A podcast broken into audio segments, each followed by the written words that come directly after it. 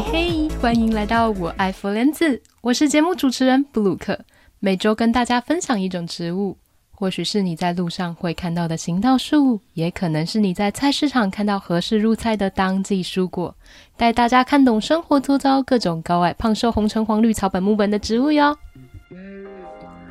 上礼拜真的是兵荒马乱的一周诶，我落地隔天就开始要上语言学校。那不就还好，我没有明显时差问题，脑子还有八十七趴的清醒。有听过一种说法是说，时差问题其实是随着年纪的增长而变严重，这代表我还年轻吧？感觉很不错。就这样一到五，每天过着白天上课，下午办事；白天上课，下午办事，办事办事，一下子跑银行，一下子跑政府机构。本来我以为一天之内可以完成的代办清单，竟然搞了我好几天，还不到一个礼拜，体感好像已经过一整个月。想说，哎、好像哪里不对呢？不是来放飞自我的吗？怎么可以这么累啦？你不要说在国外玩一副爽样，真的其实还是蛮多事情要搞定的。不过我们的佛莲子一下子就多了很多故事可以讲啦。自从我开始录 podcast 之后，日常生活上其实会去多留意一些细节，走过路过会停下来多思考一下，看怎么样可以写进当周的讲稿里面。那这个温哥华呢，它是一个很美的城市，绿意盎然，繁花似锦。他们非常喜欢花，比如说像路灯底下就会挂两盆彩度很高、很漂亮的花。那家家户户院子里面也都会种各式各样的花。哎，而且都种超好的哦，玫瑰花开的比我拳头还要大。我心想，哎呀，这肯定是找人家整理的嘛，怎么可能家家户户都是绿手指？但这几天观察下来，我开始怀疑是真的是自己种的。常看到邻居正在整理花圃，而我蛮确定的就是我的寄宿家庭呢，他们是自己整理院子的。那个轰爸根本就是园丁，该不会这是加拿大人的必备生存技能吧？在温哥华，人们步调相当悠哉，很 chill，名列前茅的宜居城市真是名不虚传啊！从繁忙的旧金山飞过来，你会觉得那个对比的感觉特别特别的冲击。那我觉得在旧金山，大家的脸是比较臭的，但这边大家明显脸上是比较有笑容的，让初来乍到的异乡人觉得嗯比较安心，比较温暖。另外，加拿大人也会很自豪地说他们的治安非常好。对，就像我也会说，我觉得台湾非常安全一样。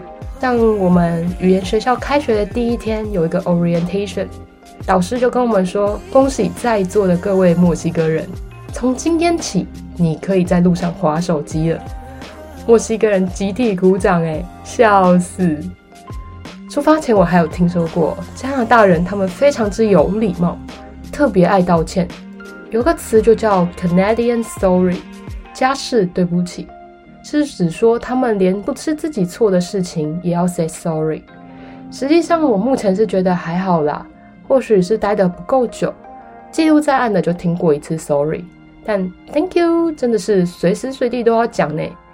比如说你搭公车的时候，上车刷卡要跟司机说一声 thank you，下车还要再讲一次 thank you。那个 you 会有一个拉高上去的尾音，跟 thank。连音听起来会比较像是英文字母的 Q，Thank 的 K 不发音，跟 U 连起来就会变成 Thank you。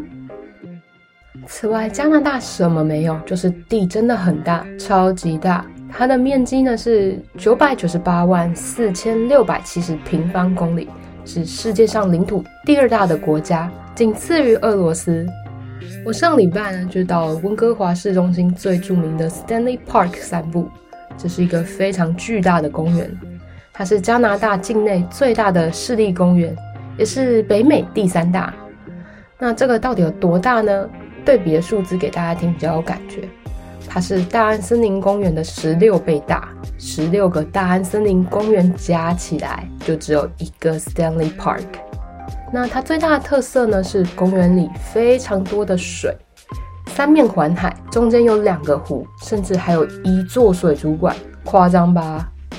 行前看到很多人会建议说，骑单车才是最适合在 Stanley Park 里面移动的工具。不然这么大一个公园，你用走路的会走到怀疑人生。但我想说，哎，租个脚踏车两个小时哦，两个小时就要喷四百块，我才不要嘞！自己用走的啊，好手好脚的。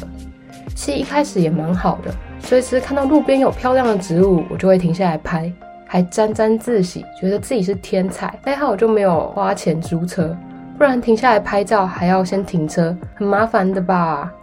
大概走了三分之二，突然觉得尿急，很想上厕所。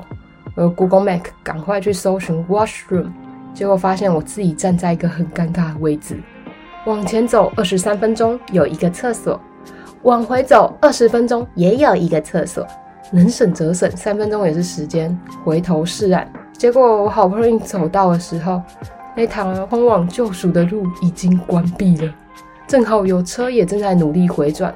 应该也是被这个地图骗过来的吧，可怜呐、再次打开 Map 搜寻有没有其他更近的厕所，有个离我十二分钟的，感动到眼眶泛泪，赶快加紧脚步，全速朝着厕所前进。在台湾到处都有厕所哎，捷运站有，加油站有，甚至是便利超商都有，就是这么方便。那我们这边的捷运站呢，充其量只是月台而已，没冷气也没厕所。是说，当然他们是不太需要开冷气啦。像现在已经进入夏天了，夏天热的时候了不起二十七度，那是我在台湾开冷气的温度诶。那最近啊，听说隔壁的省份竟然还在下雪，嗯，不是要夏天了吗？说好的夏天呢？好啦，但厕所很少这一点就真的很折磨人。我一出门都不敢喝水，像我这种天生流汗流很少的，打羽球满地乱跑个一两个小时都不见得会流多少汗。被教练觉得我偷懒，罚了十圈操场。那不流汗的话，水分就有地方去嘛，就造就了我这个尿尿小童。那种什么上车睡觉、下车尿尿的传说，不是只有在阿公阿妈身上适用，那也适用于布鲁克。呃，对，是不是太多 detail？大家可能没有想要知道尿尿小童的故事，我道歉。只是还是想要说，我觉得台湾很适合我居住的一点，就是真的是到处都有厕所，这一点很赞。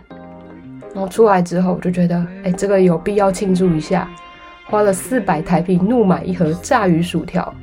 你会说，哎，炸鱼薯条不是英国的名产吗？嗯。它在加拿大也是蛮普遍的啦，然后加拿大人他们也会说，其实他们没有什么自己在地的美食，都是各国的文化融合起来的。这个分量真的是 欧美分量，大到我傻眼，吃起来体感应该是有两包以上的麦当劳大薯那么多，再加上一块很大很厚的炸鱼。本来很少吃炸物的我，因为这盒实在太贵了，我连皮都要含泪吃完，反正。就一餐当两餐吃嘛，晚餐就不要吃了，这样让这一盒贡献的价值多一点。其实我是希望他给我三分之一的分量就好，卖我一半的价格也好。或许他预设这可能不是一个人吃的分量。排在我后面的人，他们其实大部分是结伴的，跟朋友一起，或者是家长带小孩。总之，没有人像我自己一个人干掉一盒的啦。这也很有趣，就是加拿大人都吃这么垃圾的东西，到处都是炸物和披萨，可是他们人不太胖诶，很神秘。接下来我们就久违的来聊聊植物吧。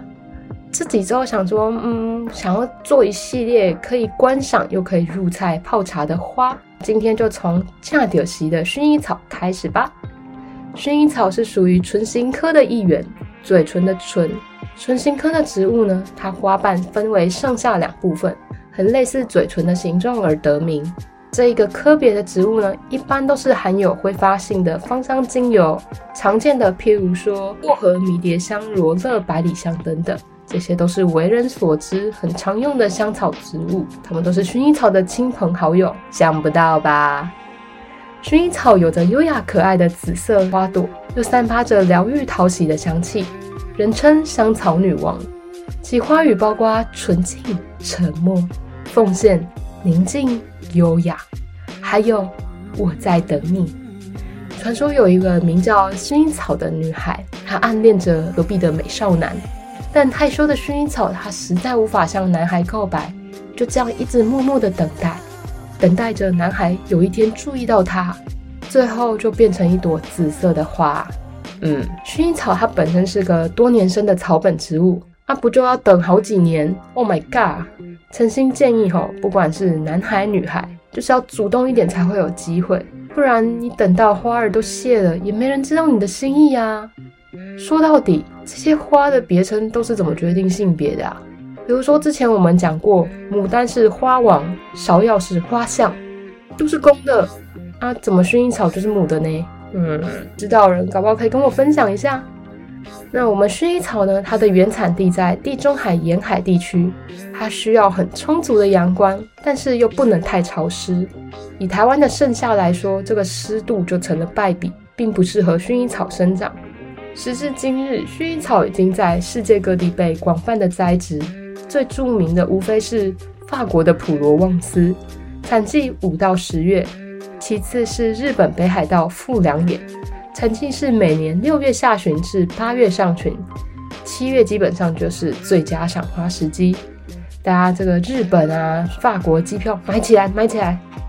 此外，这个中国新疆北部还有俄罗斯的高加索地区呢，都有大量种植薰衣草哦。那薰衣草的用途非常的广泛，作为药用、食用或者是观赏植物都历史悠久。可溯及古埃及使用薰衣草油进行防腐处理，希腊人用来缓解头痛、胃痛、喉咙痛等症状。薰衣草的 lavender 这个字首呢，它是源自拉丁语洗涤，因为罗马人相信薰衣草具有疗效，他们泡澡的时候也会添加薰衣草。想象一下，在罗马浴场这个烟雾缭绕的环境下，一群肌肉猛男泡着香香的薰衣草热水，嗯，好像不错。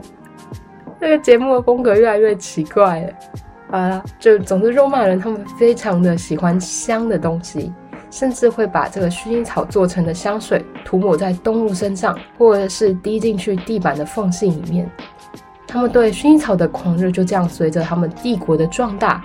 领土的扩张被散播到世界各地去。如今，薰衣草已然成为一个超强大的敛财工具。观光农场可以先赚一笔观光财，接着送去加工，可以做成什么呢？